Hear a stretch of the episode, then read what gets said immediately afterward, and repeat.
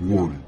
This podcast may contain spoilers from whatever TV show or movie is mentioned. Please listen at your own discretion. Welcome to Viewers Anonymous.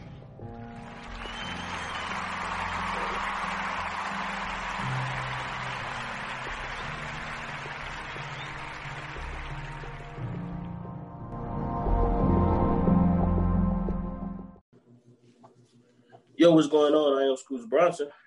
And I am S. Foster. That's right. And you tuned in to Viewers Anonymous, the podcast. What's going on, bro? Oh man, I can't call it, man. Look, I am like I'm super excited for the episode, but I'm also mm-hmm. dude, excited about something I told you about the last episode. Yeah. Man, listen, I done had this Kid Cudi on repeat, dude. I done went through this album like four times, dude. I'm yeah. telling you. Fire. Like I know, dude, man. I, I ain't had a chance to listen yet. Oh man, listen, I dude, you already know how I feel about Cudi. Mm-hmm. And like, man, I'm so inspired. Like, I, I, I gotta do a 28, man. I gotta do. Um, I've done because it, has been three years ago now. I did yeah. a, uh, I did an episode called uh, Kid Cudi. Well, Cudi saved my life. Mm-hmm. And like, dude, I gotta do a sequel, man.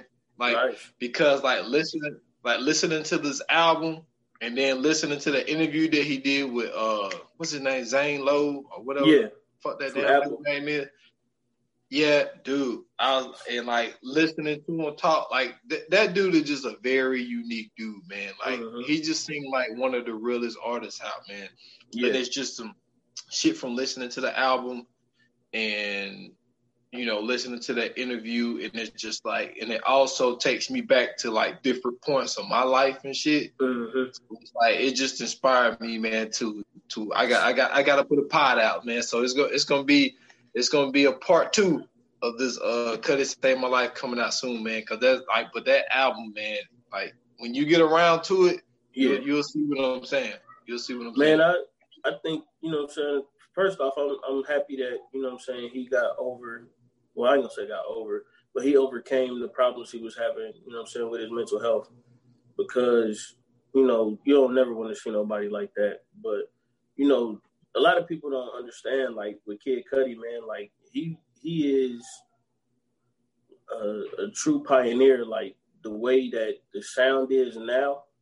I feel like, uh, especially like the way it has developed into what it is at the current moment, I think that he had a, a huge hand in that. You know what I'm saying? Like as far as I guess people call it like emo rap or whatever.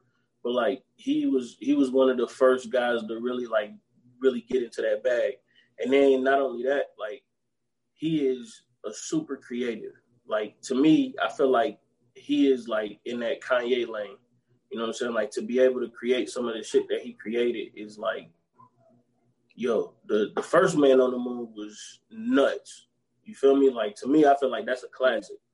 Like I don't I don't give a fuck if nobody say I argue anybody down over that. Like to me that album is a fucking classic. Like the way it sound, the fucking songs that was on there, like it don't sound like shit else out at the time. And I feel like the with Cudi coming back and finally getting back into, you know what I'm saying, the studio and doing everything, I think that he's gonna thrive because like all of this that's that's out now, like the sound and all that shit, like it really fit his mold. So I think that he's gonna be all right, you know what I'm saying, in this climate. Oh yeah, for sure. And and before we go to the movie, man, like he they uh, Zane Lowe asked him, and it makes so much sense. mm-hmm. They asked him what what album was it that that you could listen to from front to start, and it like inspires you. And he said Stay Stankonia. And then yeah. he said anything Outkast. and it makes perfect sense because like yeah. he's a pioneer, but I think that with him pioneering his own sound and his own lane, I think mm-hmm. he still was inspired by somebody like Andre 3000 because like yeah, and Big Boi. because like he did some of the stuff with, with with you know what I'm saying with Big Boi, but it seems like when he did that Love Below, that Love Below was like it was so different in hip hop. Like for I him mean, to do, a lot of people say that. You know what I'm saying? Like a lot of people say that. But if you go back and listen to Speakerboxxx, Speaker Box is not a traditional hip hop album.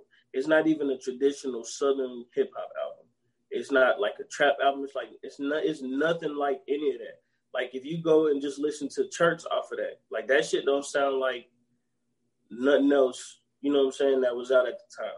So I think like with Outkast, they had they had went into that realm, especially around like Stankonia, AT. Well, I take that back. ATLiens to me is where they kind of took off and oh, went yeah. into that. Um, you know what I'm saying? Like just went into that lane where like they was just like outsiders. You know what I'm saying? Yeah. And especially you know, with the like, Yeah, like to me, it, it, it, all of that shit just like it, it, it meshed together so well and it's so you know I'm saying unique and so you know I'm saying like in its own lane. And then not only that, like three three thousand get a lot of the credit for being like this, you know what I'm saying like this this hyper genius, and which he is. Don't get me wrong. Like it's it's a it's not a lot of motherfuckers who can rap with three thousand. It's not a lot of motherfuckers who can go to toe to toe with three thousand, like at all. That's one of my top five favorite rappers. Um, actually top three favorite, no, top five favorite rappers. I'm right. I'm tripping. Um, but when you you know what I'm saying, like when you listen to Big Boi, like Big Boi don't he not just like just rapping. Like he in that weird lane too. That you know what I'm saying, mm-hmm. like he can he can do some shit out of the way. Like to me, I feel like if you go back and listen to Idlewild, because we just brought that up off air. But if you go back and listen to Idlewild, you'll see that like Big Boi is also in that space to where he in that weird, you know what I'm saying, creative space too. But yeah, I, I could see Outkast being one of his influences, especially like a heavy influence. Yeah, for sure, for sure. But man, this is uh this this is why I'm excited for this one, man, because it's it's, it's for two reasons. Um, in the movie that we're doing today is we're doing Casino, and one of the reasons, yes, the first reason I'm happy is because this was one of your ideas, and another mm-hmm. reason why is because I remember doing we did on my uh, 28 minutes or less podcast, we did the biggest snakes in movies. Uh-huh. And me and you had like a little thing with Nikki because yes. you know you felt that Nikki was fine in some spots, and I felt that Nikki was kind of fucked up in some spots. So this is going to be very, this is going to be a very special episode because we're going to get a lot of your opinions, and like, mm-hmm. so we're not, we're going to do when on the, you know, a different type of format um, we're gonna kind of do this one like we did Shutter Island. So like basically the outline of this film is um, there's this guy named Sam and on uh, Sam Rothstein, and Sam is this guy back on. He was a, a great better, but he was one of those those dudes who bet on games. That it was so funny because when Nikki was doing the narration of him, he was saying that this dude knows if the dude, uh, if the quarterback girlfriend just broke up with him. Yeah. He knew the wind speed. He knew the difference between turf and grass. He was like, mm-hmm. he said he was so into it. He was like, he didn't even enjoy it when he won.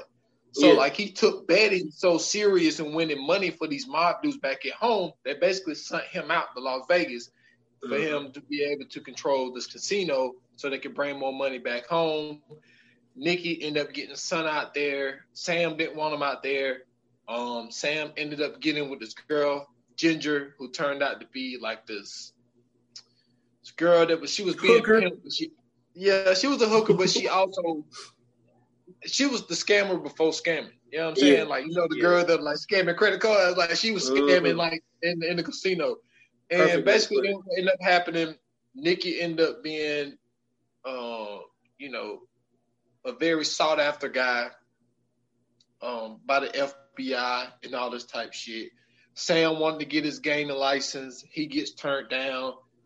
And basically, Nikki got into so much shit to where everything ended up getting shut down. And Sam ended up having to go back and doing games like he used to. Uh-huh. So that's basically the rundown of this. But I'm trying to like where where should we start? What do you think is the greatest place to start when we're talking um, about this movie? It would definitely have to be at the very beginning. You know what I'm saying? The the what was unique about this movie was this was all from the really all from the point of view of Nikki. You know what I'm saying? He was the narrator of the movie. Um, he was he was kind of you know what I'm saying the the co-star. He was one of the focal points of the movie. So definitely in the beginning, you know what I'm saying, when he's introducing everybody and everything that's going on. Um, one thing that I always found to be interesting about this movie that um, in this movie Sam is Jewish. He's not Italian. You know what I'm saying? He's not traditionally Italian in this movie. So when he uh when when Nicky's talking about Sam, he talks about him in such a way, but at the same time, like you gotta remember that Sam really is an outsider. He's not a you know, he's not one of the the true, you know what I'm saying, one of the true guys. And so for Sam to be able to create everything that he did with him being an outsider and with him being so good at what he did, I always found it amazing that, you know, you know, him coming in and, and doing what he did inside an Italian mob and being so beloved and, you know, saying so well liked. Um, but definitely, you know, so like I said, definitely in the beginning, you know, we get introduced to Nikki, we get introduced to Sam, and they're two totally different, opposite characters. Sam is real careful. Um, he's real calculated, well thought out. You know, I'm saying clean guy. He's not, you know, he's not going outside the way to do anything. It's strictly to the plan. And if you can't be by the plan, then you sit back and you come up, you know, I'm saying develop something else. To whereas Nicky is, you know, what I'm saying he's an on the fly guy, brash. You know, what I'm saying real loud. You know, what I'm saying tough guy. Doesn't really care about and you know, I'm saying too much of anything. Basically, he's the muscle. You know what I mean? Like he makes sure he's making he's making sure that everything is going according to plan by any means necessary. And you know, to be, you know, I'm saying for them two to be so good at what they did, it only made sense that eventually they ended up getting put together. Because now you have Sam who's to make you all this money. You got Nicky who's been making you all this money, and then you put these two guys together. You go take them out there, put them in Vegas, and they basically run in Vegas. You know, um, I thought it was also kind of kind of cool how you know I'm saying Nicky always kept his little brother around him. You know what I'm saying? Like Nikki to me, I felt like he was real family oriented. You know what I'm saying? He loved his son, he loved his wife. Um, me personally, Nicky's my favorite character in this movie. So, you know what I'm saying? Like if I'm if I'm giving him a lot of kudos, that's really one of the reasons why, because I kind of admired Nikki for, you know what I'm saying, like what he is. Like, dude, in the movie, you know, he talks about how he really worked his way up to get where he's at. And then not even that, like you kind of see him taking the proper steps to really become one of the top dogs in that, you know I'm saying, in that like in that world, you know, in that underground world. And, you know, for him to, you know I'm saying, get along with Sam and, you know, let Sam kind of do his thing, you know, you gotta you gotta kind of admire a guy like that. Like at first, he, Nicky was very humble. You know what I'm saying? He paid attention to a lot of shit. You know, saying he was real loyal. I think that after a while, it kind of got to the point to where, you know, what I'm saying once the you know, I'm saying like once the head start really talking to him and trying to tell him like, yo, either you calm down or you come home. It got to the point to where he was just like, fuck all that. You know what I'm saying? I'm gonna I'm gonna do things my way now. Like, you know what I'm saying? We out here, nobody's really watching us. You know I'm saying? Everything's getting reported back well, you can't report the shit back if we stop that shit before it get there.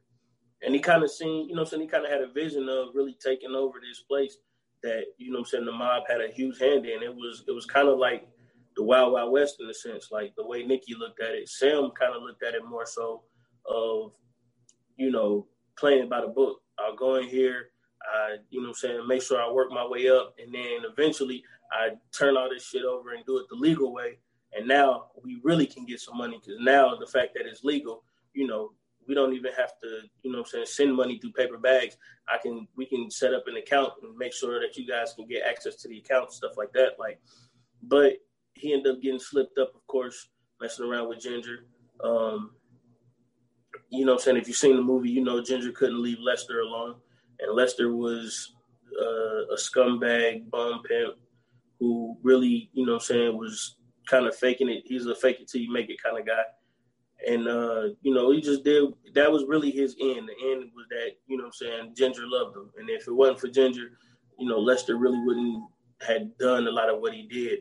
And so, you know, you really see that Ginger, especially with her character, she has a lot of the brains, you know I'm saying, in the situation of her and Lester. Um, he kind of just makes her do whatever, but she's really like the brains of it. Like even when they first show um, Ace, well, I keep saying Ace, uh, Sam meeting her. You know what I'm saying? Like when Sam finally sees her, you can see her like working and and hustling the guys at the casino. You know what I'm saying? Mm-hmm. She's she's with the dude. He's spending a lot of money, and then you know what I'm saying they get drunk, go back to the hotel. Boom, she robbed them, clean them out. Then boom, she there the next time with a whole nother dude. You know what I'm saying? Same thing, same hustle, different shit. You know what I'm saying? They buy some dude, some dudes are get to the point to where they're buying stuff for, her, and then boom, she clean them out. Like, or some just don't get to make it that far, and then she's cleaning them out. I think that with Sam, what ended up happening was he charmed her enough and really cared about her enough for her to kind of get that same feeling.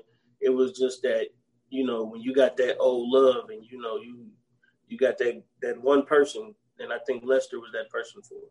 But I mean, yo, it's this this movie is man, like this movie is so weird because it's not necessarily like just a, a, a you know, it's not like one lane for this movie.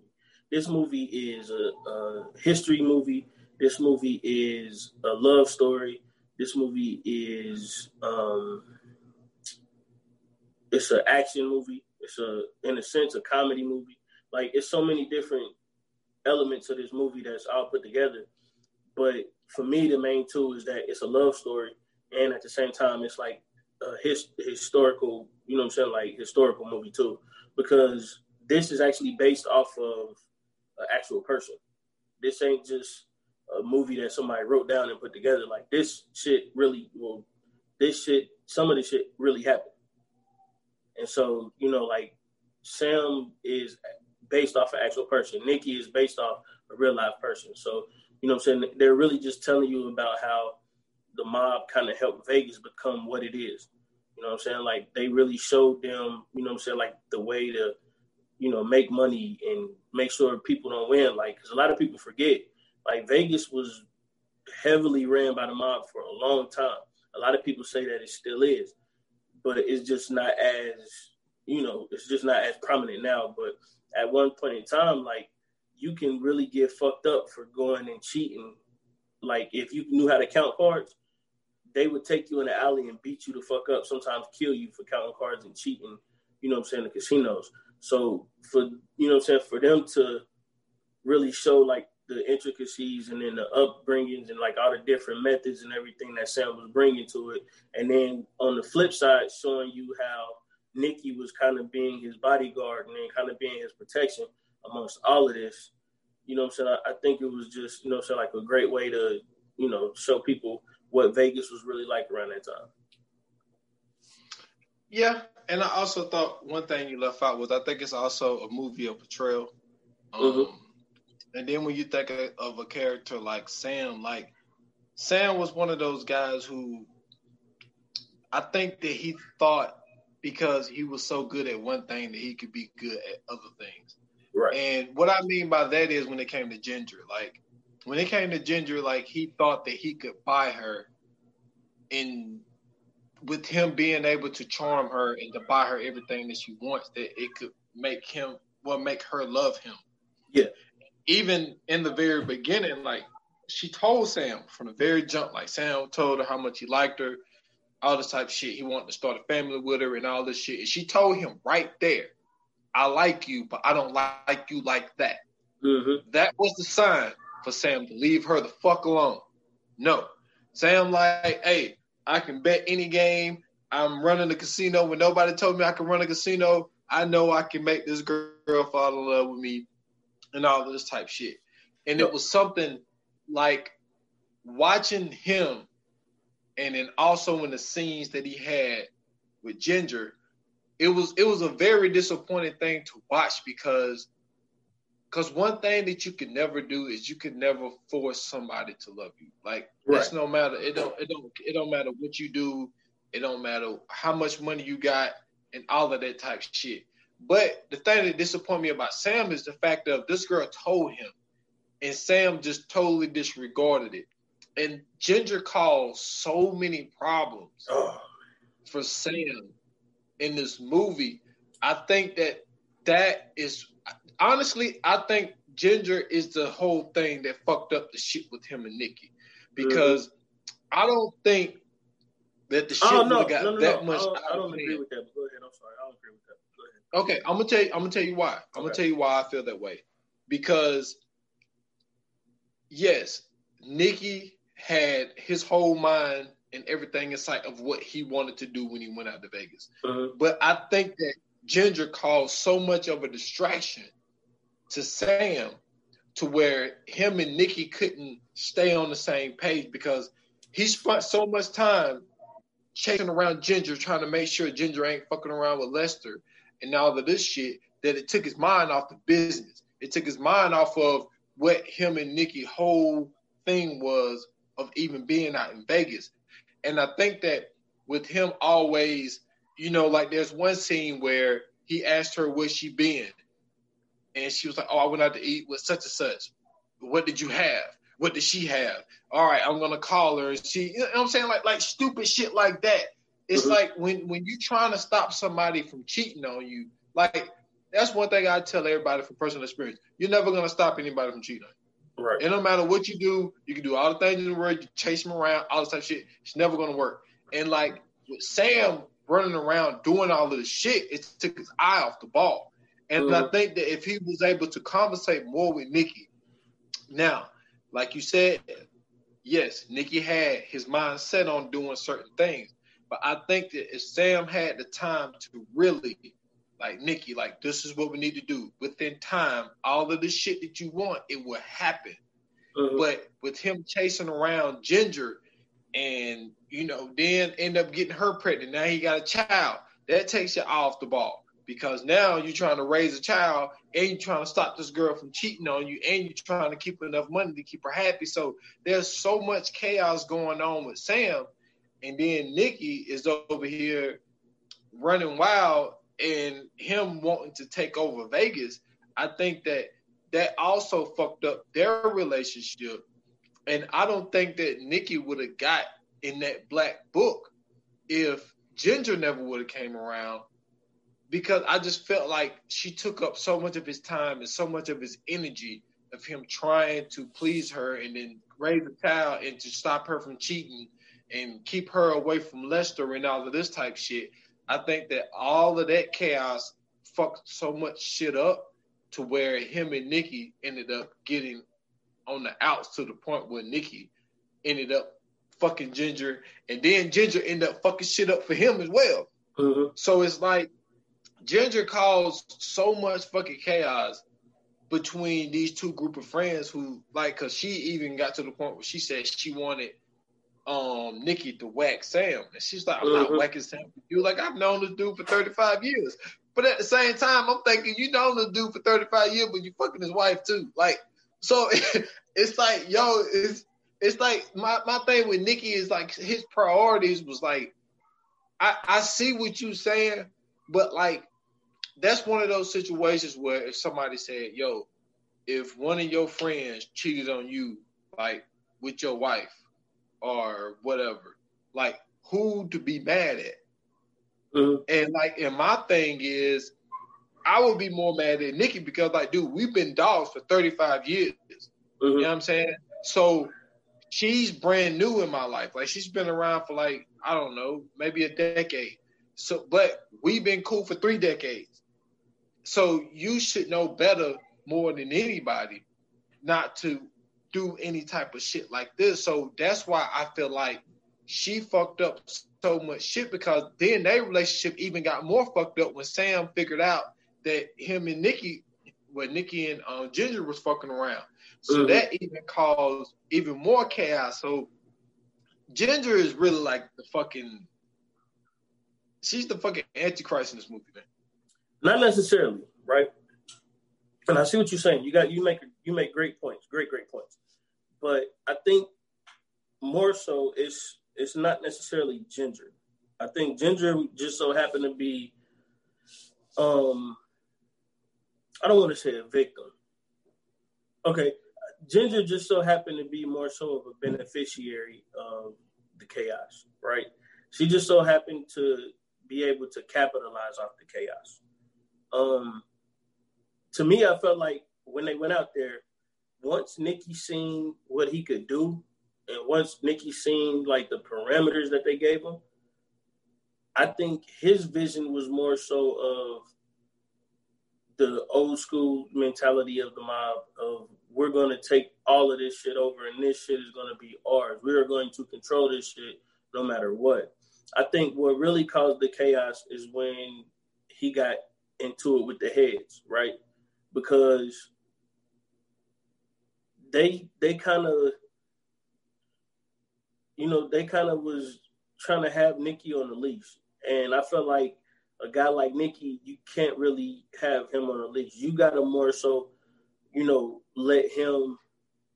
You got to let him kind of be free and roam, and you know what I'm saying. Just trust that he's going to be loyal to you, because if you remember, like before that, before he got word about what the heads had said about everything that he was doing, he really wasn't. He really wasn't having no issues it was until, you know what I'm saying, like he got into it with the hedges where everything else was starting to, you know what I'm saying, go wrong. Like shit wasn't getting sloppy at first until then. You know what I'm saying? Like Sam's shit was going good, his shit was going good. Yeah, he was having issues with Ginger, but for the most part, I think everything was everything was going, you know what I'm saying, accordingly. To me, I don't feel like Ginger shit was was like really fucking everything up. I think it was more so of the fact that Sam was getting into so much shit and doing so much shit. Like you said, him trying to be instead of a jack or him trying to be a jack of all trades instead of a, a master of one or two or three. You know what I mean? Like the fact that, you know, he was trying to I think well he had like a TV show. The fact that he was trying to get the gaming license. And then, you know, once he got into it with the deputy, and then once he got into it with the judge and the the governor and all that, you know I'm saying, like the, the local government, of the, you know I'm saying, Nevada, I mean, or uh, Las Vegas. And then on top of that, like, you know, when they when he was in the meeting with the, I think it was the deputy or whatever, he was talking to him. No, not the deputy, the um, the gaming commissioner. Yeah. And he was telling him like, "Yo, you know, saying I want to get a gaming license." And he was like, "Yeah, I don't, I don't think a guy like you is going to be able to get that."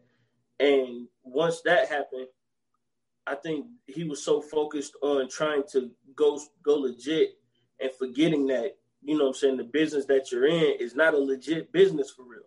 You know, you don't you, you can't really you're an outsider. You're not even from this area. You really don't even know this area like that. Yeah, you know, you run casinos and everything else, but you know, we know you for being the guy that runs the casino. We don't know you for doing what Nicki does. And I think that if they had done it the traditional way to where Nicki goes and talks to these guys, we don't even have this issue. We get this, you know saying? They get this, they get the gaming license. You know what I'm saying? If he went the route that he was supposed to go, all of this shit is, you know what I'm saying, it, it never happens. But he's trying to more so go like in this legit lane where, you know, he doesn't have the inner, you know, he's worried about the interference with the police and the government, FBI and all that. To whereas you got to remember, like, the mafia didn't care nothing about that shit. Like they had people on the force, they had people in the government, you know, so like they had connections. And so with Nicki, I think Nikki had that mentality of, you know, I don't really give a fuck what anybody says. I'm untouchable. And going out there to Las Vegas and being free, because remember, even when they got out there, Nikki told them like, "Yo, we can really take this town over." Like in so many words, you know what I'm saying? Like that's what he said. Like, and he was really having his mindset on really controlling that you know I'm saying, that area. And then like towards the end, I, I kind of see what you mean to where you saying like when Ginger got involved and doing everything else.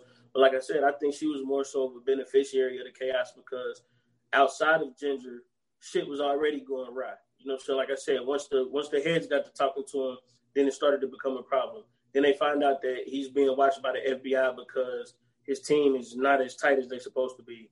And then, you know, then you got Sam on the other hand, who he's also getting watched by the FBI, but at the same time, he's also getting watched now by the local government and the local police force. So now he has so many people on his head because he's trying to do some shit that they don't want him to do. That's bringing extra heat down on him. Then on top of that, like he's doing shit like doing TVs and I mean TV shows and all this extra shit and doing all these guest appearances and all that shit. Like he tried to be like Johnny Carson or some shit.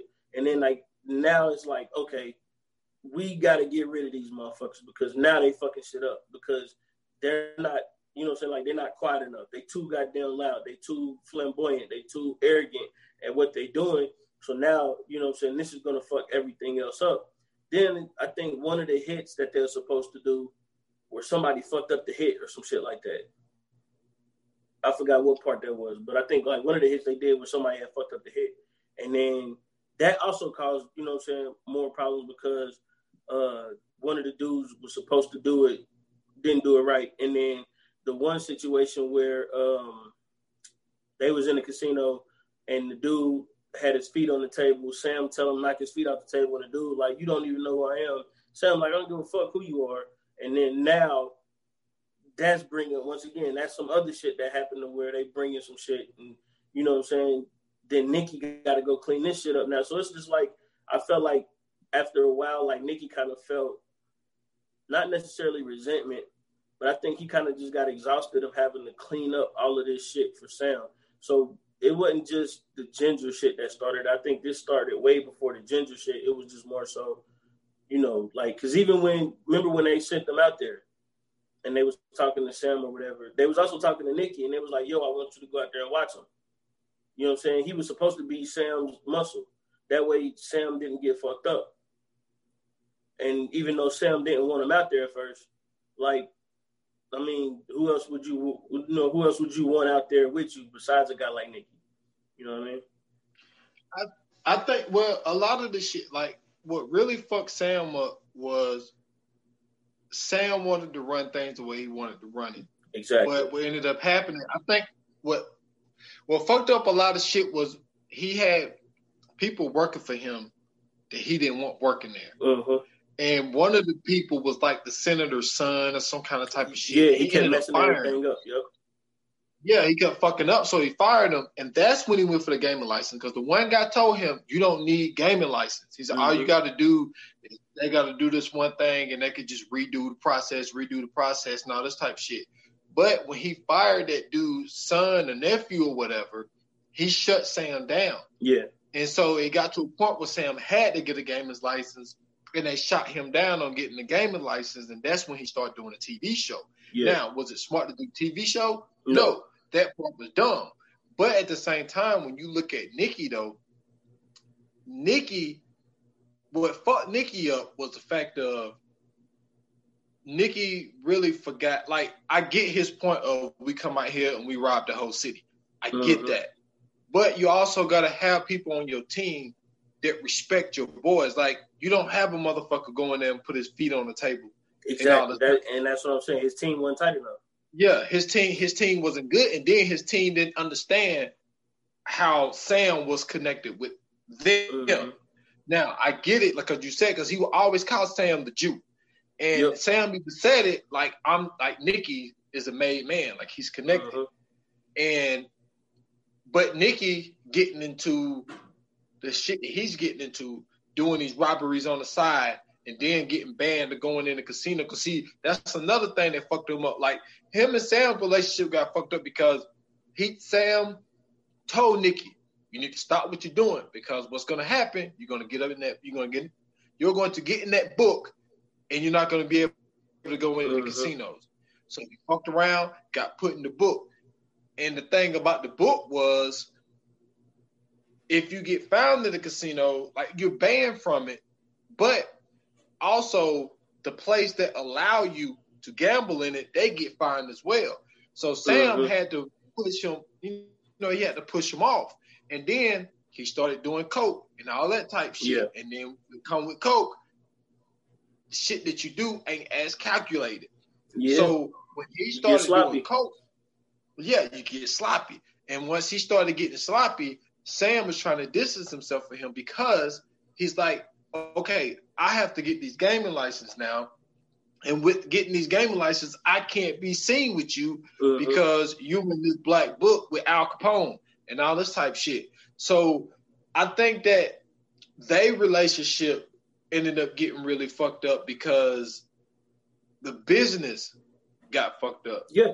And like I said, I think Sam Sam problem was he he was it's great to be calculated, but like it seemed like he was too calculated because mm-hmm. like Sam would get pissed off over some shit like he he told the damn uh, the damn chef that he wanted the blueberries the same amount I want, of blueberries. I want, I want the, uh, the same amount of blueberries in every muffin. Like how the fuck you gonna do that? So it's like Sam was now I get it. I get it. Sam is a perfectionist. Mm-hmm. And I understand that. And it's like, but you can't have a, uh, a perfectionist and another guy that thinks the way that that's hot headed, like a guy like Nicky. Like there was one time yeah. now. You also Nicky's one of those guys. He's like, uh, what's a great analogy? He's like a Dennis Rodman. You you don't want to play against them, but you want them mm-hmm. on your mm-hmm. team. You yeah. know what I'm saying? Yeah. And it's like, and like gonna do whatever scene, it take to win. Yeah, like that one scene where the guy had uh said something to Sam, and at the bar, at the bar, and, and Nicky started stabbing him with a pen. Yeah, and it's like, okay, you, yeah, you want this motherfucker on your team, but at the mm-hmm. same time, it's like that wasn't necessary. Okay, yeah, he said something smart to me, but it wasn't necessary to stab him with a pen, you know, twenty times and kick the shit out of him. Like it was definitely we could have avoided this whole situation. No, see, this is and this is what once again, this is my thing. Like it was definitely necessary. You got to remember what line of work that they're in. It's either kill or be killed. You know what I'm saying? This is laissez-faire. This is survival of the fittest. This is social Darwinism at its finest. So in this kind of world, there is no let's just talk it out. There is no talking it out amongst the lower level guys. You don't talk it out until it get to the top. You know what I'm saying? Like you got to remember, like this is about order. This is about loyalty. This is about, you know, this is like the corporation without all of the, you know, all of the paperwork. You know what I mean? Like they don't move until they get word from the heads. They don't make a hit until they get word from the heads. You know what I'm saying? Like unless they get the blessing of doing what they got a chance to do, you know, usually they don't make a move without the head saying, "Hey, this is what we're gonna do. Pass this word down to such and such. I want him to move in on it. And then, you know, saying once word get down to them, they go make the move. And so with like you said, with Sam, I mean with Sam, with Nicky being the made man, this is this is 35 years in the making. Like Nicky knows what to do. Nicky does this. This is this is how he's always been. He was like this since he was a child. So he, this is his line of work. This is his expertise when you put him with a guy that's like Sam, don't get me wrong, Sam was great at what he did, but once again, Sam's an outsider. So you already are in the sense is kind of even being side-eyed for even being in this shit in the first place. Because this ain't, you know what I'm saying? Like the old term goes, La Costa Nostra, like the family, like this is us. We don't, you know, ain't, it ain't too many outsiders coming in and being treated the way Sam was treated. And so with Sam kind of once again trying to do this whole legit thing because he he in a sense I feel like he forgot why he was out there. He kind of took it into a sense to where after a while, like he started he started doing some Nicky shit to where he wanted shit to go his way. And you know so just like you said, but it's like you can't do that. Like that's not how this shit rolls. If you can't roll with the punches of what the head say, then you know you gotta you gotta fucking get the fuck out of here. And we know how you get got the fuck out of here. And so with Nicky being with him, like Nicky was the reason that a lot of this shit was going the way it was going in the first place. Because it could have been plenty of times that they could have just came in and took Sam over. But when you got a guy like Nicky, that shit doesn't happen. You know, your shit is consistent. Your shit is good. And I feel like with Sam's, you know, with him being so anal about everything and with him being so, you know, focused and, and calculated and, you know, make sure we stick to the plan and make sure we always in order. Once chaos start hitting, you know, you can't really you can't really put that shit in order. You gotta go with the punches. You gotta roll with it. And I feel like on Nicky's behalf, like he has to do what he has to do no matter what. So when a guy disrespects him, knowing who Sam is and what Sam does and the blessing that Sam has, if somebody else sees that, then they're going to do it too. And then the next dude is going to come and do the same thing. So we have to make an example out of this guy. We have to let them know if they ever come to you like this, this is what's going to happen to them. No, I, I didn't have a problem with that scene. Mm-hmm. I was, but the what what I ended up having a problem with Nicky was was the whole thing of like what we what we understand from these type of movies like this, Goodfellas, um, mm-hmm. Godfather, all this type shit. all wives are off limits. Y'all can cheat as much as you want, but the wives are off limits. That's one thing. But with uh-huh. Nicky getting in, getting involved with the coke and getting sloppy, and then going and shooting up cop, cop houses and uh-huh. shit like that, and then Nicky also being a guy that would know a situation like okay, he went into um the casino and he's at the table. He don't supposed yeah. to be there. And so he can't win. So he's talking shit to all of the fucking dealers, throwing cards in their face like hit me again, hit me again, talking shit. Mm-hmm. And I was like, yo, you don't fucking supposed to be here. And then he was like, and then he asked Sam for 10 more thousand and all this type shit. And it's like, shit like that, it's like, yo, you're bringing unnecessary heat to a situation where you don't supposed to be here. It's like both of them really got to the point where they they that's one of those situations where you're watching a movie and it's like you got this plan. And mm-hmm. then the the plan starts off fine and then the chaos happens and then the yeah. whole plan gets fucked up. Both yeah. of them are wrong. Yeah. Ginger is a different type of cancer, but I think that with I think that with Nicky, with getting banned as far as the black book, then starting fucking Ginger, and then he underestimated how crazy Ginger really was. Yeah, like like that one scene where she had tied her daughter up to a bed, mm-hmm. and Sam goes home you know, get his daughter, you know, she was t- tied up, so he untied her up, and then he calls Nicky, and then it's like, and Nicky's like, yeah, she's down here with me. He was like, what you mean with you? And mm-hmm. so then he goes down there. Then Sam causes the scene to get Ginger out of there, and then him and Ginger get in a fight at home. Then she goes back and she just says out loud in front of everybody, "I need you to whack this motherfucker right now," and all this type shit. And it's like, yo, like you bringing unnecessary attention. And so then he thought that he could control her, and then she flips out on him, and then he throws her out the back. And so it's like, and then that was the one time that Nicky admitted, like, yo, I fucked up fucking with that broad. It was like, I, I really, really fucked up. And like he did, and then she's outside talking about, I'm going to the FBI, no, no, no, and all this type shit. And then what he underestimated was how much of a damn cokehead she was. Yeah. And it's like you can't be like if you're gonna if you're gonna cheat, like you gotta cheat with somebody that's has as much to lose as you do, basically. Mm-hmm. Ginger didn't care about anything but fucking Lester. But that's all she cared about was money, jewelry, and Lester. That was it. Mm-hmm. She didn't give a fuck about no loyalty or any of that type shit. So my thing with with Sam was Sam was one of those type dudes where I think that he did let the money and that fame from running that casino get to him. But also Nicky, I think that when Nicky left from back home, I think that Nicky had more freedom. And uh-huh. he let that freedom fuck him over because yeah. with yeah. him because they're just like attacking the cop's house. You supposed to get shit like that approved from back home. Uh-huh. He just did that shit wrong. But but remember remember that's not even the only thing that Nicky did that wasn't approved. Remember, like the head that they was talking about that for a minute. Like yo, like a lot of this shit you doing, like yo, you're not consulting us about this shit. Even the money shit. Like remember he was saying like yo, as long as we, you know, I'm doing this shit.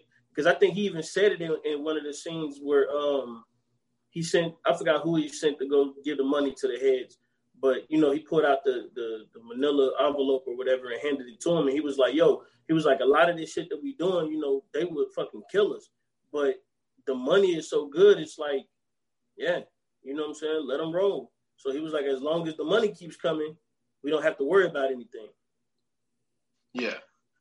And then, like, when you think about like a lot of this shit. Like, I'm one of those people who think about like a lot of crazy shit. Like, like even where I'm staying right now, like how many fucking bodies are up under where I stay. You know what I'm saying? Yeah. And it's like that one scene where he was saying that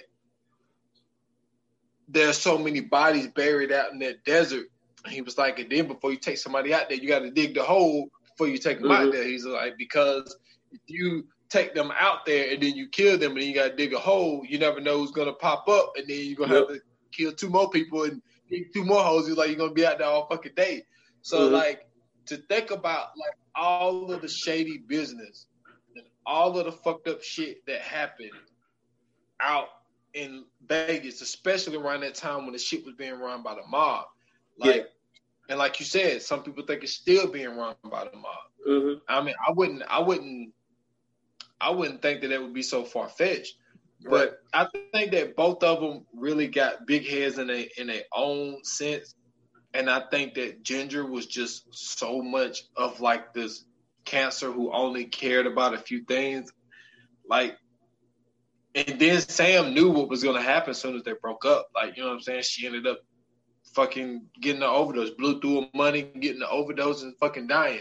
Mm-hmm. So but I think that a guy like Nicky, you can't I understood why they was trying to put a leash on him, but I think that when you get so that's just like when when my man put his feet on the table and they mm-hmm. kicked him out. He was like, "Do you know who you fucking with?"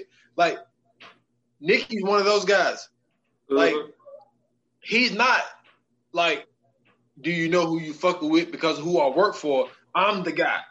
You know what I'm saying? Mm-hmm. And I think that when you when you start thinking on that level, you feel that you are above the law and that you can do anything that you want, but there are still rules to what you're doing. And I think that Nicky forgot the rules of what they were doing. I think that what Sam forgot was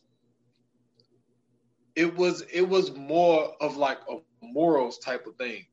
I think yeah. Sam, like I felt like if you really look at the way Sam was dressing in the beginning, and then the way that Sam started dressing towards the end, it was different. You know what I'm saying? Like yep. he carried himself different, and Sam had also got to the point where, like when, like one one of the crazy scenes and and it bugs me out every time I watch it. So when she got when she took off with Lester, right? Mm-hmm. And he was saying, you know, just send my daughter home. And she was like, Can I come home with her? So Sam like, all right, come home. So they go out to eat. And he's like, So, you know, how much money did you spend? She's like, Oh, you know, like twenty five thousand. He was like, all right, what you spending on?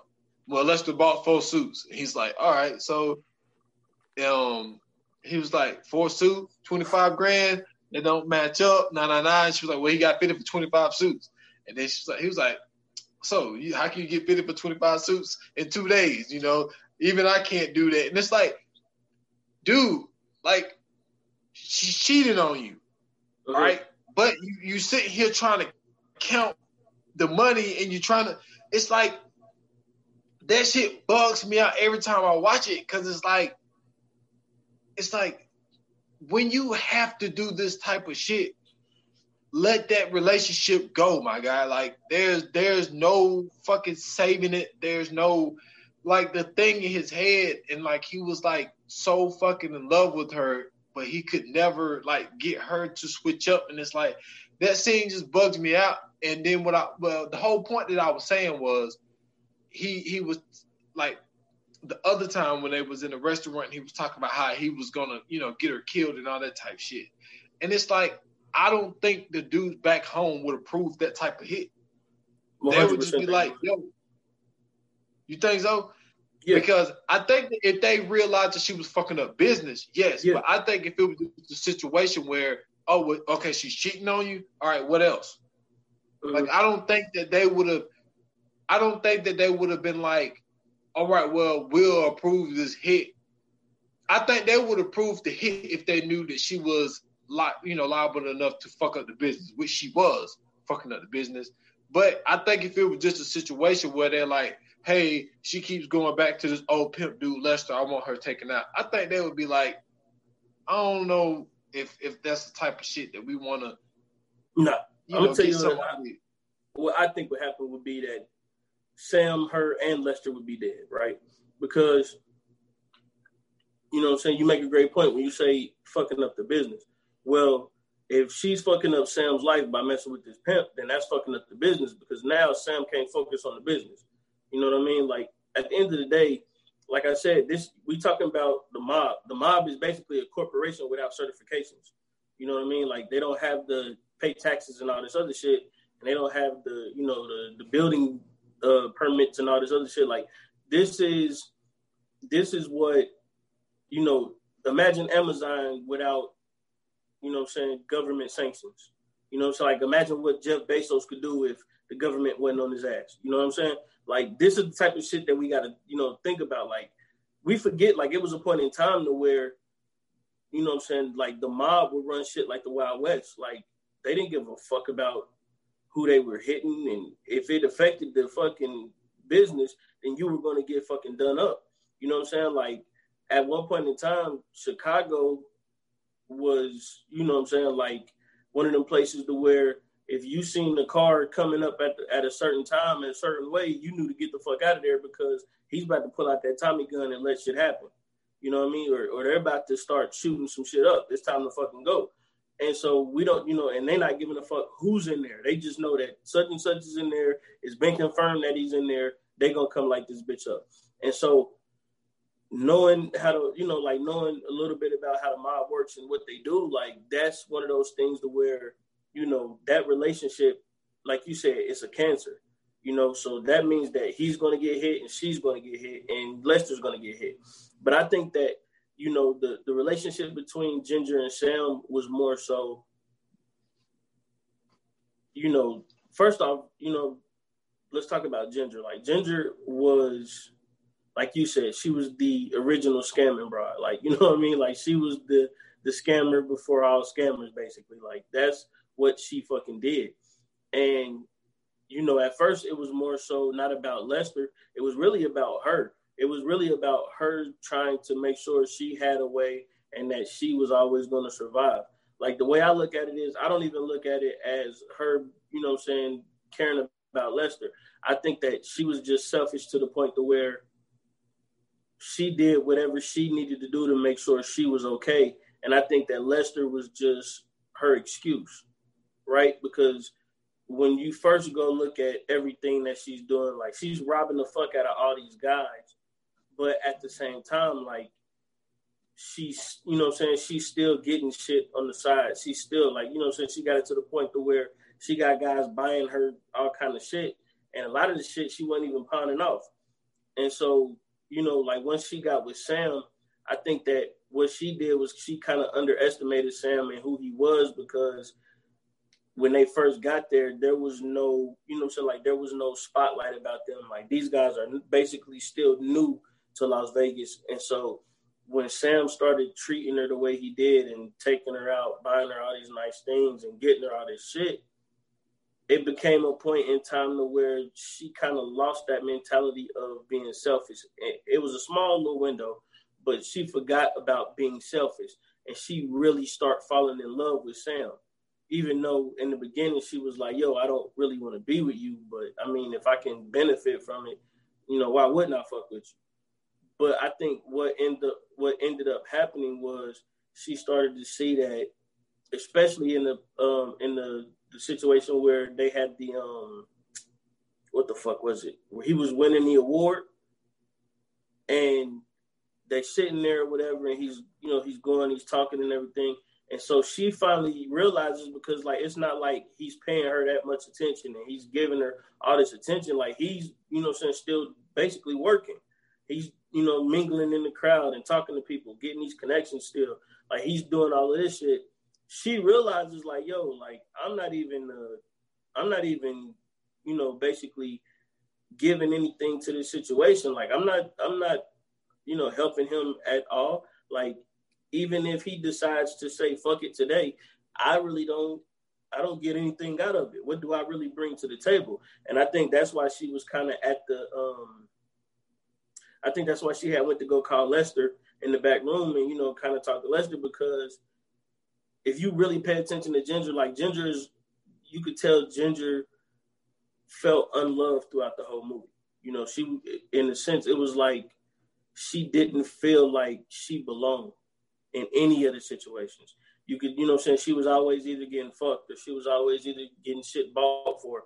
But you never seen those moments to where her and Sam was really enjoying themselves, except for you know something like when, of course, she got pregnant and everything like that. Like she had those, they had those like real small moments, but it was like real small windows. And then Sam was right back to it. He was right back to the grind.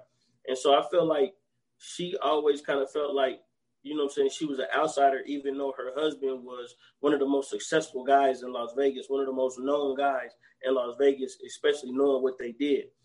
I think that her coming from, you know I'm saying, like that street background, and you know I'm saying, she was always going to be comfortable with what he did. I think it was just there was no real benefit for her.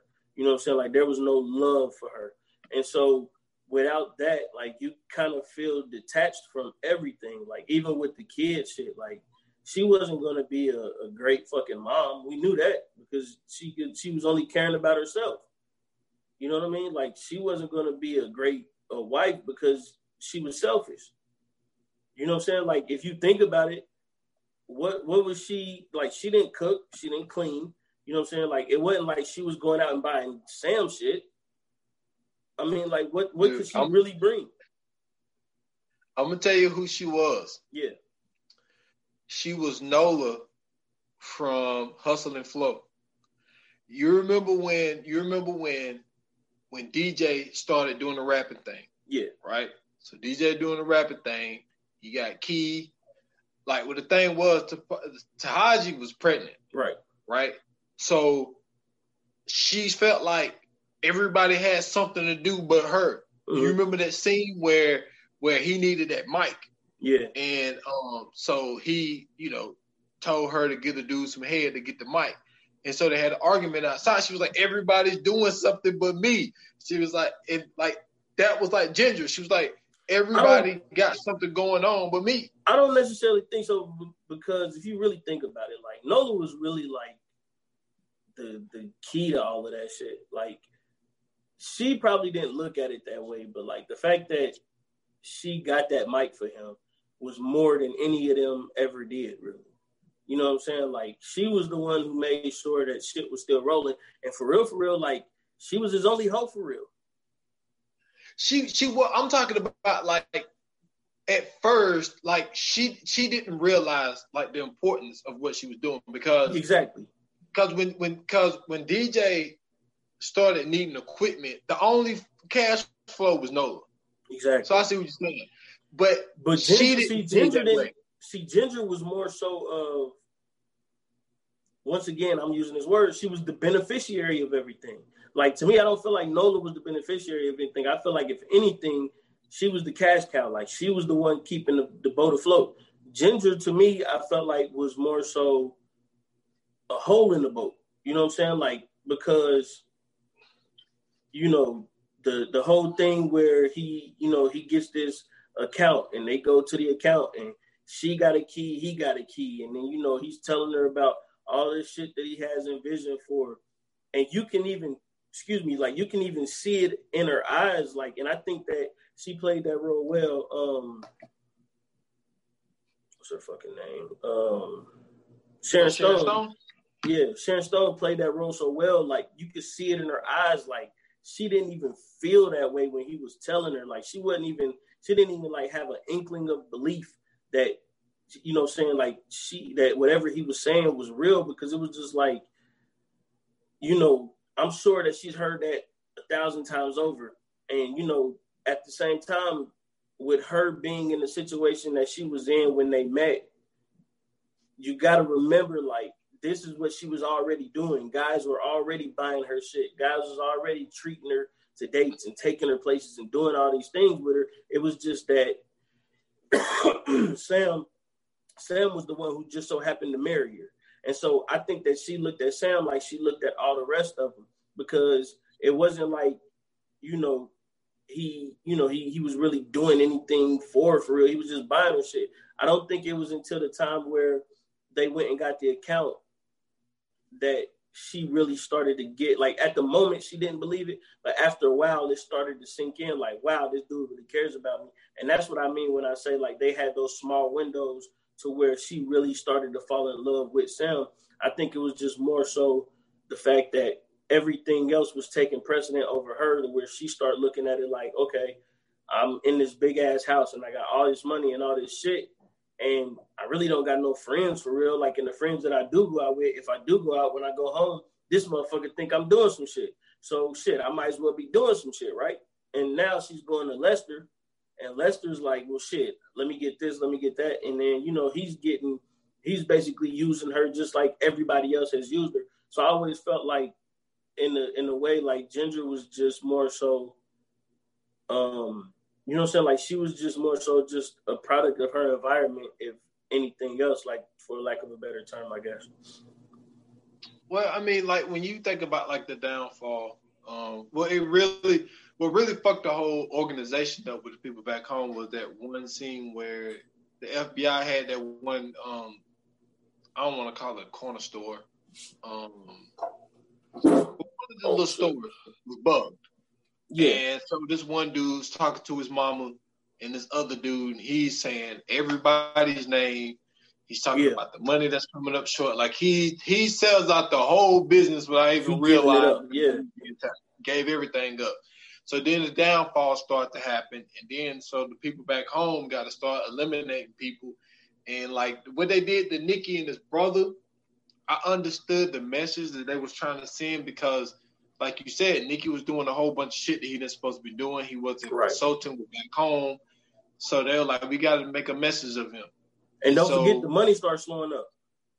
Yeah, well, the money had been slowing up because yeah. Sam even said it like the fucking every time they would go home, when Frank would go home, it got lighter and lighter and lighter. but then the one time, then the one time Frank, because Frank was like, I don't even know if I'm going to leave out of there. He was like, when he go in because he knew it was short. So he was yeah. like, I have no idea if I'm going to be able to make it out this room. And then at one time they hit him with the question, yo, it was like, is is is Nicky uh, fucking the Jew's wife? And he knew Nicky was, but he had yeah. to say no because he was like, I'm already feeling like they're gonna kill me because, you know what I'm saying, the shit, the, the bag is lighter. But then if mm-hmm. I tell them that he's fucking Nicky, and I know and Nicky but that Nicky's fucking Ginger, and they know I know they're gonna take me out too. So well, shit. and even if I he get out, that, Nicky gonna kill him. But I think that in that same scene that they probably didn't show it, I think that he made a deal with them. Yeah. Because remember when Nicky and his brother got fucked up, he was he the was main cool. one with the damn bat fucking people up. Mm-hmm. So they beat Nicky and his brother up and buried them alive. And yep. Frank was involved in that. So yep. I think that he made a deal with everybody back home and shit. He probably was the damn one who put the damn bomb in um Sam's car. Sam's car. But what mm-hmm. ended up saving Sam was they put a fucking metal plate under the damn car, so Sam yep. was able to get out the car before the whole thing blew up. So, the, but then Sam knew at this point, I have nobody, I got no connections. Yep. I don't know how to, I, I can't really get a, a, a, a, real job. And I also want to maintain a lifestyle that I'm living. So the mm-hmm. only thing Sam could do was to go back and bet games the way that he used to, but yep. on a lower level, probably in secrecy, mm-hmm. to where he wouldn't get noticed. And so basically, that's one of those things where it's like if I would have kept doing what I was doing and not get greedy, I could have had a much stress-free life, and probably in the long run, I I I would be in the same exact spot, more stable, and then having like ten years of this run where I'm running the casino, making all this money, making a name for myself and then going back to that same lifestyle that you was doing yeah. 20 years ago, it seems like he would have just been better off staying where he was, doing games the way that he was doing. I mean, you can say that, but it's like you got to remember as well too. Like it wasn't Sam's idea to go out there. You know what I'm saying? Like it wasn't Nicky's idea to go out there. It was more so like, you know, getting, you know, being on the team and getting traded to another team to or um not being traded. The the better example would be like um uh in soccer, right? So in soccer, when a when a team is like when a team is like major, like say um like uh the team everybody probably would know would be like a Manchester United, right? So with, with Manchester United, they have like their main team, which is Manchester United, and then like they'll have like I don't know, maybe seven or eight other lower level teams. And so what they'll end up doing is they'll have they'll groom a guy all the way from, you know I'm saying, from the bottom to the top, or they'll have a guy that eventually shows up in one of these lower level teams and then they'll move him to um, the top or whatever, right? Or if one of the lower level teams isn't doing too well and they got a guy that's good enough to still, you know I'm saying, like show up and play at, for Manchester United, but they're doing so well that they really don't need the help, they'll send him down to like one of the lower level teams to get that team back up and going and continue, you know I'm saying, to, to get the success for that team. And I think that's pretty much what it was. It was that, you know, if they're going to expand, you want your best guys out there doing that. You want guys that's hot. You want guys that's moving and, and, bringing in the cash flow. So if you don't have these guys bringing in this cash flow and doing these things that you're supposed to, then you know what I'm saying. You sending somebody out to Vegas is not going to be what you think it's going to be. It's eventually going to fall and crumble, and then now you're going to be sitting there fucked because now you got all of this shit, and it's a possibility that you can be fucked up, right? And so I think that them going out to Vegas was, you know what I'm saying, going to happen regardless. I think once they got to Vegas, the freedom that they had was the thing that really fucked everything up because they were bringing in so much money that the heads eventually was just like, well, shit, we really don't got to watch these guys. I mean, like, look at what they're doing out there. You know what I'm saying? The, the, I feel like the, the heads looked at it as the money was really the telltale sign of whether they were being successful or not. And I think that once they really started to get in that in that funk to where they really couldn't bring in that same kind of cash flow, it started to, you know I'm saying, really poke holes in everything that they was doing out there. And like you got to remember, like they was sending dudes out there to be with them for a minute, and then they was bringing up, they was bringing them back and sending other guys out there. It was Nicky that was just like, "Yo, I want the same crew. I don't want all these other guys that you bring in. I want my consistency. And when I and I felt like once he got those same guys, it started to be this thing to where, okay, we fucked up. I can't get into these casinos. I can't make sure this money is rolling.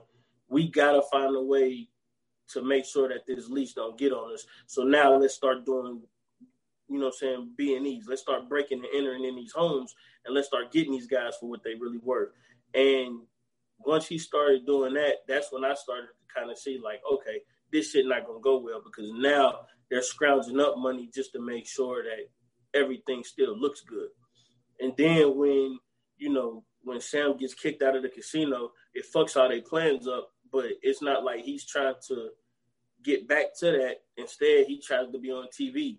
Now he thinks he's bigger than the, you know, he thinks he's bigger than the family. He thinks he's bigger than the organization. We don't have that. You know what I'm saying? Like that's not how shit works. You're not one of the heads, so you definitely not gonna do it. And then on top of that, you're not even one of us. So we really can't let you live like that. Like now it's like you you know too much. So what if you go on one of these TV channels, you know, and, you want to be goddamn Johnny Carson and you start talking about all of these stories that happen, you know what I mean? Or you start asking all these questions and comparing it. Like, you know, it, it's so it's so many loose ends to this situation in Vegas that it, there was no way it was going to go any other way. You know what I'm saying? Like there was no way that they were going to continue to be that successful with everything that they were doing and with all the situations that was occurring. And then, like you said, with Ginger in the picture, it's only making it worse. It was already starting to get bad, but now it's getting bad way faster because now we got this chick who she only really gives a fuck about herself and she's with our cash cow. So now, like, he's bringing in all this money but at the same time of him bringing in all this money, he kind of giving her down there half of everything. So it's like we can't have that. You know what I'm saying? Of course they getting their payment and they payment is good, they payment is straight. But you know, he's starting to get distracted off this bride, and now that he's getting distracted from her, you know, he's not really as focused as he should be. And then once he started to get back on his focus, he's not as good as he used to be. So it's like, damned if you do, damned if you don't. You know what I mean? But yeah. And, and before and before we get to the fire flames, man, like when you think about you know a guy like Martin Scorsese, and like taking these true stories and put and when you think about Casino, and it's mm-hmm. very it's very easy to get Casino confused with Goodfellas, Goodfellas and Godfather it's, it's, and all them, yeah. Like it's the same, like especially Casino and Goodfellas because they they're mm-hmm. they're they're a couple of years apart, if not yep. one year. And the Damn only thing that switched out was you got Ray Liotta yep. instead of Joe Pesci, mm-hmm. and you got Al Pacino is um well Al Pacino's in no no no no Pacino's no. in Godfather. Yeah, but I'm not talking about Godfather because Godfather. I, I don't confuse Godfather mm-hmm. with with the rest of them, but what I mean by Goodfellas and Casino is it's a, it's a story from a guy that was involved. Yeah. Like Goodfellas was the was the guy that ended up being the snitch in the end. Yeah. So it was from his point of view. He told the story from his point of view. Like he narrated like the whole thing. Uh-huh. And like Martin Scorsese does these things and like he done it again a year ago with fucking um, the Irishman. Yep. It was it was it's really the same thing. The only difference is it was on this dude that ran the fucking union in New York and all of this type of shit, and they was doing all of they, you know what I'm saying, dirty shit on the side. So he's always able to bring you these Italian or Irish, you know, type of true crime stories. Mm-hmm. Like all of these bitches are like fucking three hours. Like, yeah. like it's, it's crazy as fuck because he gives you so much information. Mm-hmm. But then at the same time, it's like you also got to remember you don't know what's being fabricated. You don't know if if this person told the story to make themselves look better or to make themselves look a little bit more innocent or to make themselves look bigger than what they really were. But I think that the film industry wouldn't be the same without a guy like Martin Scorsese. Because I, I, think, think that I think that's the beauty of it though that's the beauty of it. You know, like like you said, like we don't know what's fabricated. We don't know what's exaggerated. We don't know if this happened at all. You know what I mean? Like this is more so even and even though this is you know saying these is people's real stories that he's putting mm-hmm. into visuals. you know what I'm saying? Like he's using the stories from actual people who were involved, people who were actually there in certain situations. Like we talk about the Irishman, and they um they bring up um dude his uh, his name is I'm blanking on his name. Uh Hoffa. Jimmy Hoffa. Yeah. Jimmy Hoffa Hoffa's yeah. in this movie. And you know what I'm saying? Like to this day, we still don't know what happened to Jimmy Hoffa. Yep. They don't even know where dude's buried at. But the fact that, you know what I'm saying, they he got a guy who knows about Jimmy Hoffa and he, you know I'm saying, they even had the idea of what kind of happened to Hoffa in this movie. Like, we don't know if that's real. We don't know if that really happened. Like, you know I'm saying? Like, all we know is is that a lot of this shit kind of went the way it went. You know what I mean? And some of this shit was, of course, you know I'm saying, exaggerated for, you know I'm saying, visual effect or whatever. But we know that the shit that happened was not pretty. We know that that these motherfuckers ran a lot of the shit that's going on. We know that the underground scene was theirs for the longest. We know that at one point in time they were bigger than the government almost. You know what I'm saying? Like they were taking over governments. They was raising senators and they was, you know what I'm saying, taking out law enforcement. You know what I'm saying? They had law enforcement on payroll. Um, like I said, in Chicago, it was a time to where the mob was so big in Chicago, like police didn't even bother these motherfuckers. Like it's stories about guys that be in Chicago, they come in and shoot a motherfucker on the corner, and the police go just pick the body up and just that's it. You know what I'm saying? So it's like I don't think it was until who was it? Hoover. I think it was Hoover. You know, when Hoover got into it and started the FBI and really started to get into these guys about, you know, saying them taking over and them doing the shit they did and and all of this, like we we can't have this in this country because if they take over, then we're not, you know, like we're not going to be able to do what we want to do in the government. Like, so really, you know, what I'm saying, like, what what it really is is like this battle of, and this is just the way I look at it, right? It's really a battle of two entities, one being considered legal, the other being considered illegal, and they're basically battling for supremacy. And the only difference is is that the illegal entity is the one that's like is is usually getting the W because they're doing anything that they fucking want to. There's no rule book for this, right? And the the legal entity, right, being the the government being legal, the underground mafia um, being illegal. Like the, the legal side of it is like, okay, we want to take these guys out, but we have to do it a certain way because we want, you know, I'm saying people to know that we're not just out here doing whatever the fuck we want to do. And so I take that and I look at it in the sense of Sam and Nicky.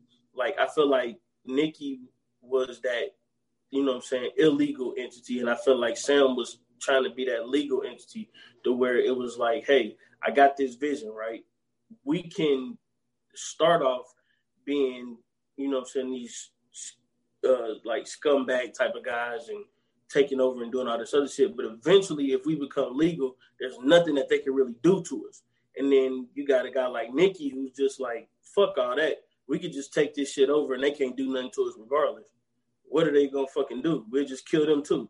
And I think that when you look at it in that sense, like you can kind of see the, you know, I'm saying like the the the ups and downs of how everything is going to go, and you can kind of see that battle happening even throughout this movie. Like you kind of seen them like butt bump heads in in certain situations. You know what I'm saying? You kind of seen like um, one of the scenes where I think Nicky and his wife had showed up to the new house that um that Sam and um and Ginger had. Yeah, that Sam and Ginger had, and you can tell like they it just it was like an uncomfortable feeling and you know what I'm saying? Like it was just something about that scene that was just so off to me. But you know it, I, I don't know man. It's, it's just one of those things to where you know this mob thing is just it's so crazy to be able to see and hear all these stories about the way that these dudes did some of the shit that they did and not really be affected, like, you know what I'm saying, like by the police or by the government, you know what I'm saying, at one point in time. Like they really ran the country or they ran a part of the country for like a, a, a nice little portion of time, you know what I'm saying, from like Boston all the way down to fucking to Chicago. You know what I'm saying? Like damn near the whole East Coast was mafia. You know what I'm saying? A lot of the Midwest was mafia. Like um shit, even in Ohio, like to this day, I think like Youngstown is one of the most mafia driven cities in the in the country. You know what I mean? So like it's just it's just interesting to see, like you said, man, Scorsese put these stories together and really give us a lot of the shit that he gives us. Oh yeah, for sure. And and I fucked up um by saying that no, Joe Pesci was in fucking Goodfellas. I, I, I meant what I was trying to say was Goodfellas was just basically plus Ray Liotta, and Ray yeah. Liotta was the one who told the story. He was the one that ended up getting in protective custody or whatnot. Yeah. But um, but as far as Casino goes, man, um, I think that it it was a, it was a, a really good film. Like, you know, I was thinking about when you said that Nicky was your favorite character, and I'm sitting here thinking, like, do I got a favorite character in this movie? I don't have a favorite character in this movie. Yeah. yeah. Like, I didn't really rock with like like anybody. Like like this was to me, it was one of those movies where I seen everybody's flaws. Like yeah, I could I couldn't find a positive thing about really like anybody really because it was like I would see shit that Nicky's doing. I was like, he's handling that wrong. I look at Sam. He's handling that wrong. Ginger, yeah. she's doing that wrong. Like Lester was just, just just a straight up piece of shit. So it's like I didn't really have like a favorite character. Like I usually try to root for somebody. Mm-hmm. Like you end up getting this thing where you hope this person succeed, and like I didn't root for anybody in this movie. Yeah. But but with that being said, as far as the way that Martin Scorsese did it, um, he always find a way to put together these classics. And for me, I would give Casino because I like when I think about Casino, Goodfellas, and the Irishman and shit like that. I would put Casino in the middle. I I would give it probably like a four or five flame. Four. Yeah. Okay. Okay. Um, man, for me, um, this is one of my favorite movies of all time. Um, this is one. This is probably one of the only ones out of you know, saying like those mafioso movies that if it comes on, I'm I'm always gonna watch it. I don't care where it is. Um, I don't I don't really have any quarrels with this movie. Like like I said, Nicky is my favorite character only because you know what I'm saying he he did a lot of what it had to take to make sure that you know what I'm saying shit had to get done and he went through so much like and then like we, you got to remember as well like Nicky was older than Sam. You know what I'm saying? Like Nicky was was really like the big brother in this situation. So, you know what I'm saying, to see him kind of look at Sam and really, you know what I'm saying, embrace Sam the way he did was to me already one of those things where it's like, yo, that's dope as fuck because that shit could have went a totally different way. Like he really could have just off Sam and it wouldn't have been no issue. You know what I mean? Like it a lot of this shit like could have been, you know what I'm saying, so many kind of different ways. Um, but you know I'm saying, to see, you know I'm saying, more than just the mafia side of it, to really see that these guys were in their personal life, like, you know I'm saying, we really didn't even get into, you know I'm saying, the the Nicky situation with his son. You know I'm saying? That the fact that every morning that this dude woke up, he would make his son pancakes, you know I'm saying, spend time, sit down, eat breakfast with his son, and then be on his way doing all kind of dirt and shit. But at the end of the day, like he always was there for his child. You know I'm saying? We didn't talk about how, you know I'm saying, great of a father that Sam was, you know I'm saying, being.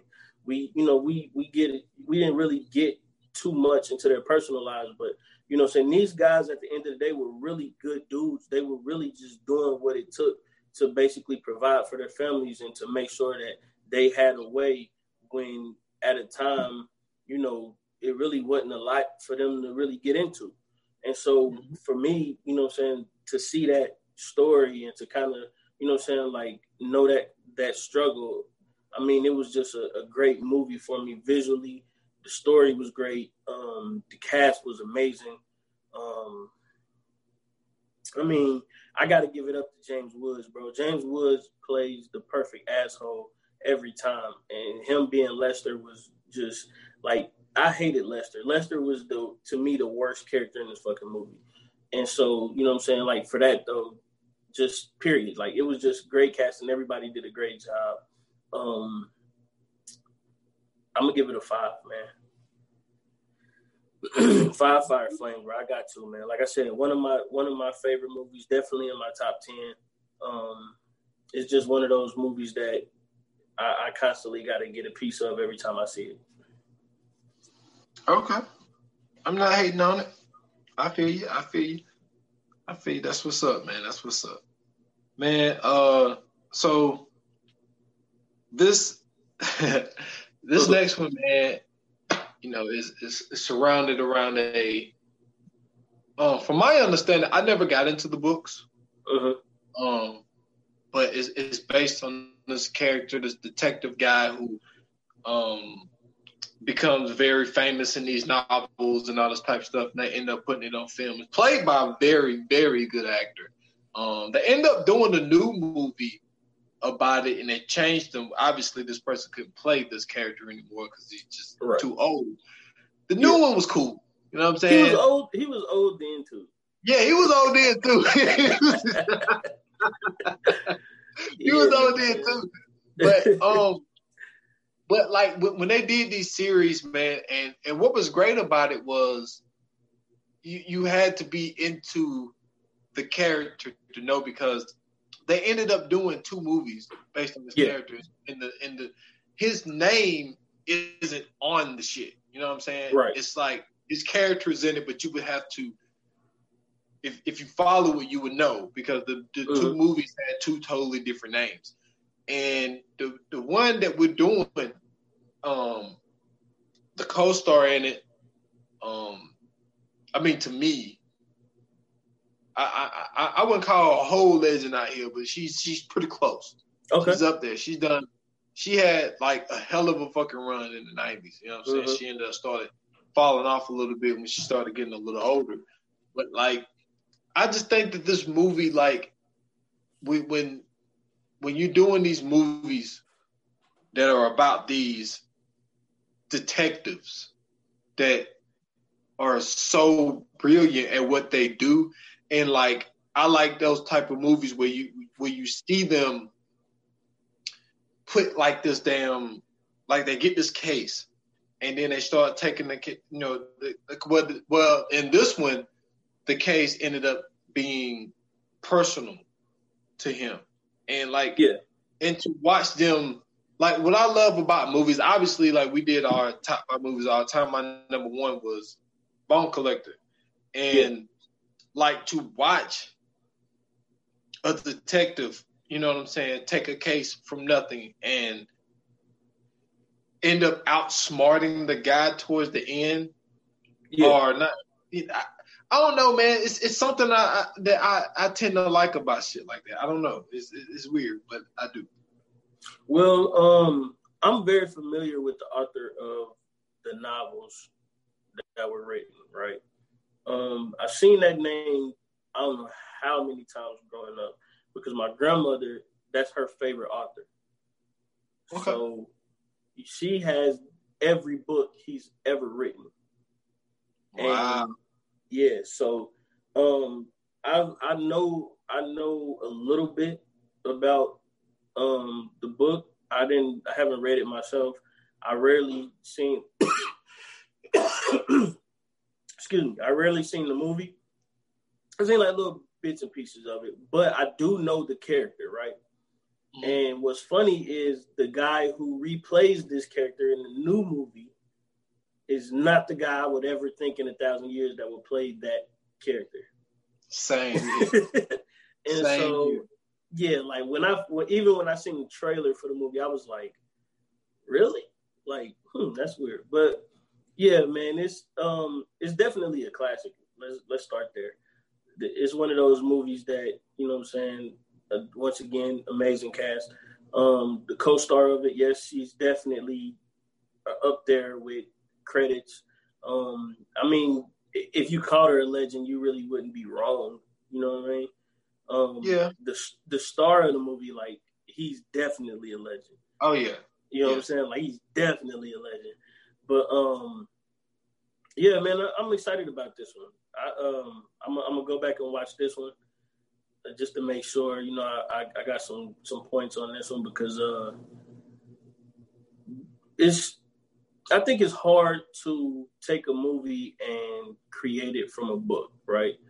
It's not really a lot of movies that have been super successful doing this process.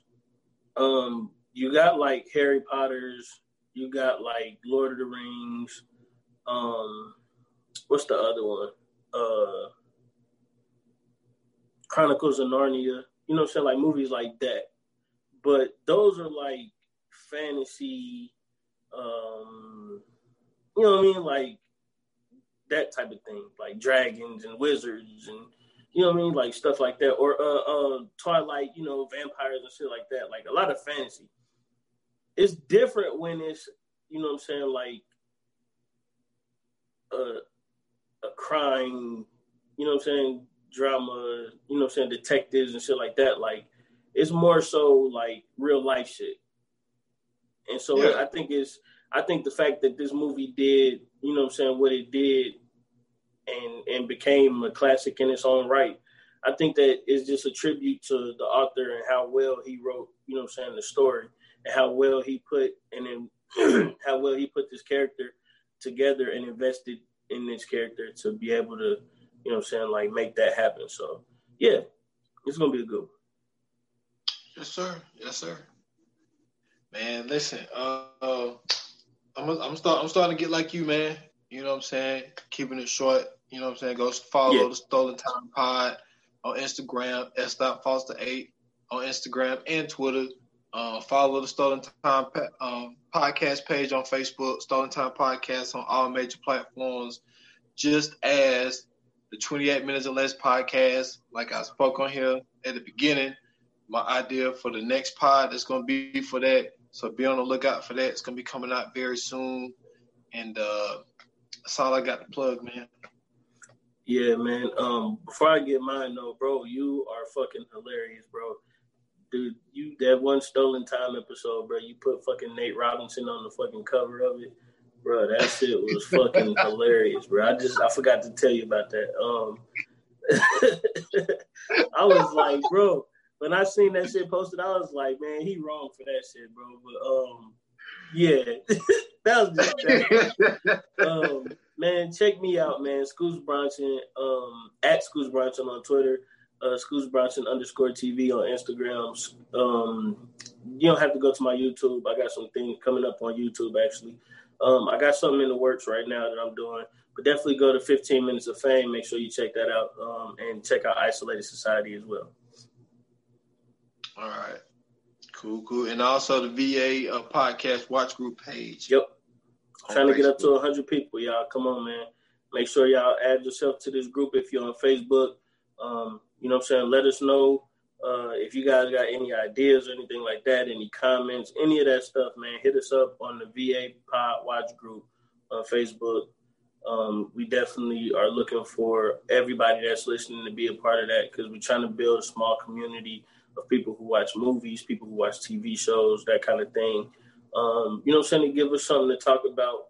And of course, like I said, like we've been saying since we started this thing, man, we want to do um, some watch parties with you guys and be able to, you know, I'm saying contact with you guys, get feedback and interact with y'all while y'all listening. You know, so we want to really hear what you guys think. So please make sure you guys go do that.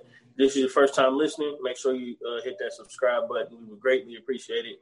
Um, if you're listening on Apple, make sure you leave us a rating. That it definitely helps us in the algorithms. It puts us closer to the top to where more people can find us. Make sure you guys share with a friend. And um, uh, that's all for me, man. How about you? That's it, man. That's all I got for this episode, man. Cool, man. Well, another one down in the books, man. I'm feeling good about this one. Like I said, one of my favorite movies, man. Hopefully, you guys enjoyed it too. And with that being said, man, you know how they say it in Hollywood, it's a wrap. Cut.